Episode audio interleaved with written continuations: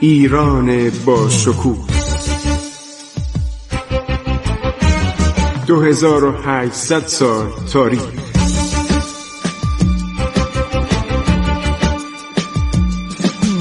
عبور از تاریخ.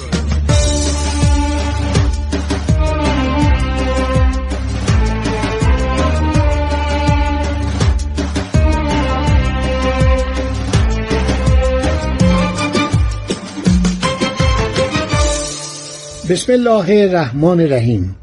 به نام خداوند بخشاینده مهربان من خسرو معتزد هستم.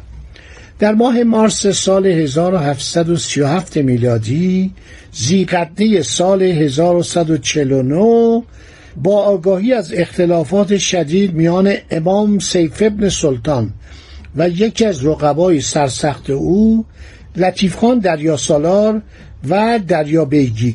دریا بیگی رو میشه گفت معادل رئیس سازمان بنادر و کشتیرانی. دریا سالار یا قبوتان باشی یعنی فرمانده نیروی دریایی. قبوتان یا قبوتان باشی یا کاپیتان فرنگی معادل گراند ادمیرال یا دریا سالار. ناوگان شامل دو کشتی بزرگ دو کشتی غراب تعدادی کشتی های کوچکتر از پایگاه دریایی نادریه در ریشر به نزدیک بندر بوشهر منتقل میشه. به دست لطیف خان تحت فرماندهی لطیف خان. محمد تایی خان هم همراهش نمیره و به نفع لطیف خانه. چون محمد تایی خان خیلی ایرادگیر بود خیلی خصیص بود. در مورد خرچها خیلی سختگیری می‌کرد. در مورد حقوقات یعنی مواجب و دستمزدایی که به بلوانان می‌دادند در مورد خوراک آنها لطیف خان دست و دلباز و مثل خود نادر بود.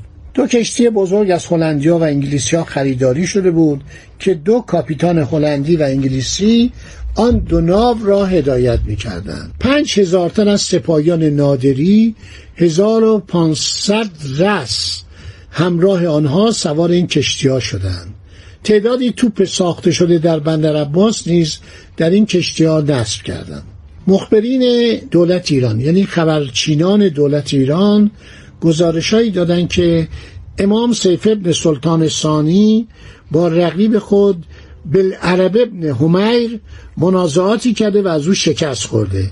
درخواست امداد از ایران نیز به همین مناسبت بود. دولت ایران در نظر داشت به دستپورت‌های دائمی خوارج خاتمه دهد. مقصد اول ناوگان ایران بنا به نوشته لارنس لاکارت که از کتاب تاریخ جغرافیا و تجارت آفریقای خاوری اثر جولیانی چاپ پاریس 1856 اقتباس کرده.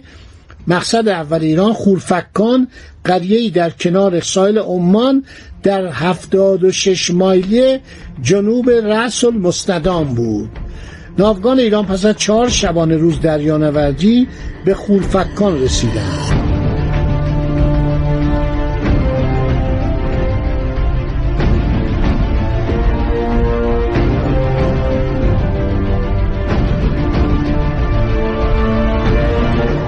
دریا سالار عده از سپاهیان مسلح خود را در آنجا پیاده کرد بلافاصله سپاهیان خورفکان را به تصرف درآوردند. سپس ناوگان که ماهرانه هدایت می شدند رأس المستدام را دور زدند و باقی مانده افراد در جلفار محلی که امروز رأس الخیمه خوانده می شود به ساحل تخلیه شدند. بدین ترتیب در دو سوی رأس المستدام دو پایگاه نظامی نیروی دریایی ایران برقرار شد. نیروها در حرکت در سهاریج مشکلی نداشتند چرا نداشتند چون بهار بود. ماه مارس بود. حرکت پیاده نظام با توجه به وضعیت آب و هوا و تابش خورشید و نبود کانوانسرا و منابع آب شیرین حتی در فصل بهار دشواری می آفرید ولی ارتش ایران 1500 رس اسب قوی و پرتاقت همراه داشت. هر وقت خسته می شدن سوار این اسبا می شدن. در جلفار امام سیف ابن سلطان سلطانی که رعایاش بر ضد او شوریده بودند مقدم ایرانیان را گرامی داشت. دو هزار تومان هزینه لشکرکشی و پاداش صاحب منصبان و سپاهیان را به دریا سالار ایرانی تقدیم داشت. البته محمد تایخان وقتی شنید خیلی ناراحت شد که چرا این پول نصیب لطیف خان شده. نیروهای اعزامی ایران چه سواره چه پیاده بلافاصله راهی سهاری عمان شدند. امام سیف ابن سلطان نیز با سپاهیان خود به دانان پیوست. دشمن اصلی سلطان شخصی بود به نام بلعرب ابن همیر آل یعربی از شیوخ مسخط که از بستگان سلطان بود. ولی چون سلطان مردی هوستان و عیاش بود علیه او شوریده بود. ایرانیان و اعراب طرفدار سلطان بالعرب را شکست دادند و متفرق شدند. سپس لشکریان ایرانی شهرهای الجوف و ابرا را اشغال کردند. سیف ابن سلطان تصور می‌کرد ایرانیان آمدن او را بر تخت سلطنت بنشانند. اما نادرشاه به سراحت دستور داده بود برای همیشه می‌خواهم از دریافت گزارش های قتل و غارت ساکنان کرانه های شمالی خلیج فارس به وسیله خوارج عمان آسود خاطر شوم. نادرشاه قصد داشت امنیت و آرامش را برای همیشه در آن حدود برقرار سازد و مردمان را از شرارت راهزنان دریایی و غارتگران مهاجم مسئول دارد.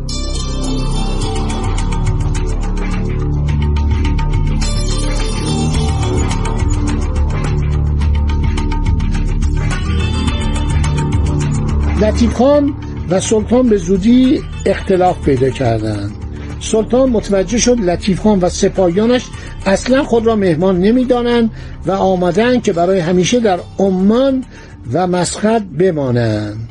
با بروز کدورت لطیف خان رای جلفار شد. در طول پاییز و زمستان سال 1737 1149 وضعیت به این منوال درآمد. لطیف خان قلای مستحکمی که پرتغالی ها در قرن 16 و 17 ساخته بودند و اکنون نصیب شورشیان عمان شده بود را یکی پس از دیگری از دست بالعرب ابن همیره در می آورد و پرچم ایران را بر فراز آنها می و پادگانی در هر یک می گذاشت. لطیف خان حدود پنج ماه در عمان مان و بیشتر اوقات را در جلفار می لطیف خان استقرار دائمی سپاهیان ایرانی را در نواحی متفرقه و دور از همه سرزمین پهناور عمان عملی نمی‌دانست. و می‌گفت نیروهای اعزامی من توپخانه و مهمات ما کافی نیست. نقشه و راکار آن همان بود که نادرشاه از یکی دو سال بعد بدان اقدام نمود. یعنی دریافت غنایم و امتیازات فراوان تحت الحمایه و محترم شناختن پادشاهان شکست خورده چون محمد شای گورکانی و ابوالفیض خان حاکم بخارا یا بعضی از قوانین داغستان اتحاد با آنان ایجاد نسبت خانوادگی از طریق ازدواج. عده از سپاهیان اون کشور جز ارتش نادر می شدن چون نادر کم کم خودشو جهانگشای آسیا می‌دونست. باور می‌کنید برنامه لشکرکشی به روسیه داشت و برنامه لشکرکشی به چین و برنامه لشکرکشی به استانبول یه ارتش آسیایی داشت. یعنی تمام نیروهای آسیا در خدمتش بودن. ازبکانی که همیشه دشمن ایران بودن تو سپاه این بودن. شاهزاده اسپگی رو مورد لطف قرار میدن. سربازان هندی کشتی سازان هندی در لشکرش بودن. افغانها در لشکرش بودن. خب محمد لطیف خان پنج ماه در اونجا میمونه و برمیگرده میاد به بندر عباس. چون زندگی خیلی مشکل بود برای سربازای ایرانی. باید مرتب به اینها غذا برسه و کشتی باید از ایران بیاد غذا بیاره. محمد تقی خان بیگلربگی فارس و گرمسیرات که بندر عباس در قلمرو اداره بود او رو مورد شماتت قرار داد. گفت چرا بدون کسب اجازه برگشتی به نظر محمد تقی خان لطیف خان اهمال و تمرد کرده بود. برخلاف فرمان سریع نادرشاه رفتار کرده بود. گفت شما چرا برگشت؟ البته نظر از نظر نظامی حرف محمد تقی خان درسته. برای اینکه نباید سرداری به خاطر خودش یعنی به خاطر دلخواه خودش برگرده. لطیف خان آن سرزمین را مجددا تسلیم امام سیف کرده و به ایران برگشته بود. لطیف خان دلایل می آورد میگو بابا این علا حضرت هر جا میره اون فرمان روایان مورد بخشش قرار میده. مورد بخشودگی. بخشش نگید. منم اشتباه گفتم. مورد بخشودگی و بخشایش. بخشش یعنی هدیه دادن. یعنی مال بحث کردن. ولی بخشایش یعنی بخشودگی. گفت با اینا ازدواج می‌کنه. شاهزاده خانوم میاره به دربار ایران. افسرا و رجال مجرب رو میاره به دربار ایران. کمان که هندیا بهترین کشتی سازان فرستادن بندر ریشر پایگاه دریایی نادر. و همینطور سربازای افغان. حقوق عالی به اینا می‌داد. محبت می‌کرد. اسماشو نمی‌دونست. این هنره. یعنی نادر اسم اغلب افسرهای خودشو می‌دونست و درجه دارا و سربازا. اینا رو صدا می‌کرد. صدا می‌کرد مثلا رضا قلی بیا اینجا. الله یار بیا اینجا. خیلی براش جالبه ها فرمانده 400 هزار سرباز 500 هزار سرباز اسم منو می‌دونه. نادرشاه همیشه سعی می‌کرد ممالکی که می‌گیره به خودشون عرض شود که واگذار کنه. در جانگوشای نادری و عالم آرای نادری فرست بلندی از اسامی این فرمان روایان که تاج و تخت مجددشونو مدیون نادر بودن آورده. سلطنت رو به اینا برمیگردون. بخشی از خاک اینا رو به خودش منظم می‌کرد مثل ایالات غربی رود سند که همه جزو ایران شد بعدم پایتخت برد بشد که مسلط باشه به نوایی شرقی ایران. و بعدم به افسران امتیاز می‌داد پول می‌داد سکه می‌داد طلا می‌داد نشان می‌داد یک همایل به اینا می‌داد کمربند زرین می‌داد.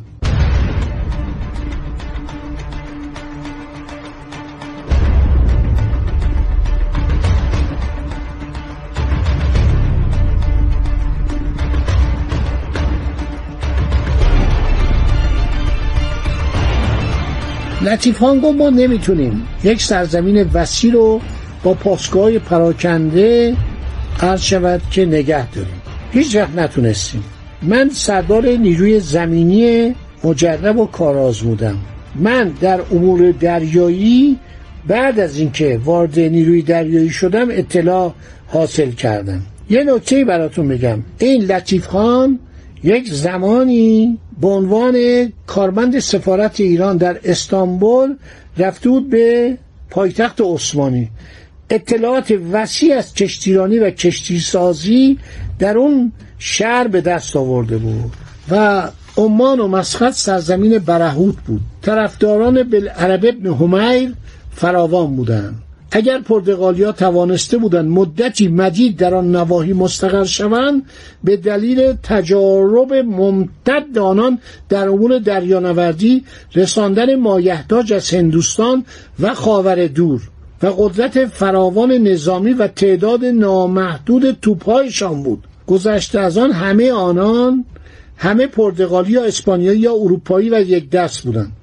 بومیان آفریقایی مستعمره موزامبیک رو در خدمت داشتند نیروهای ایران یک دست نبودند بین ملوانان نفرات عرب، هندی، بنگالی، بلوچ بودند چون به دلیل تخصص دریانوردی خود و بعض تمهیدات و ملاحظات یا به طمع دستمزد کلان به خدمت نیروی دریای ایران پیوسته بودند به همین علت چندان وفادار نبودند افسران انگلیسی، هلندی، پرتغالی در ناوگان ایران خدمت می‌کردند.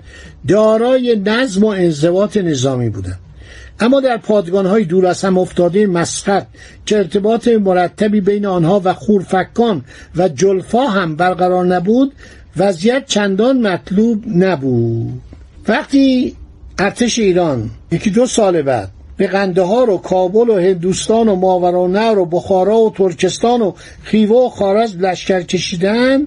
هندوستان و ماورانهر سبز و خرم و دارای رودهای پرآب و قابل کشتیرانی بودند در ترکستان هم نیروی ایران از رود جیهون و سیهون برای لشکرکشی از طریق رودخانه استفاده می‌کردند اما بیشتر نوای عمان مگر قسمت های از مناطق کوهستانیان یک صحرای ممتد بود و رساندن مهمات که در جنگ ها مصرف می‌شد و آزوقه به پادگان های تصرف شده مشکل بود. خب اختلافی پیش میاد بین محمد تقی خان و لطیف خان. او یک گزارش کاملی علیه لطیف خان میفرسته. خب این قسمت از برنامه هم تموم شد. انشالله در برنامه بعدی باقی ماجراها رو برای شما عزیزان بیان خواهم کرد. خدا نگهدار شما تا برنامه آینده. عبور از تاریخ.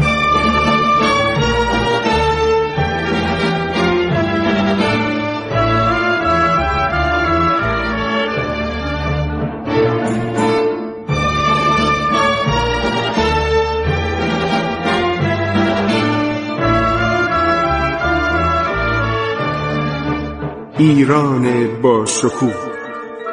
2800 سال تاریخ. سرگذشت ایران ما به روایت خسرو معتزد.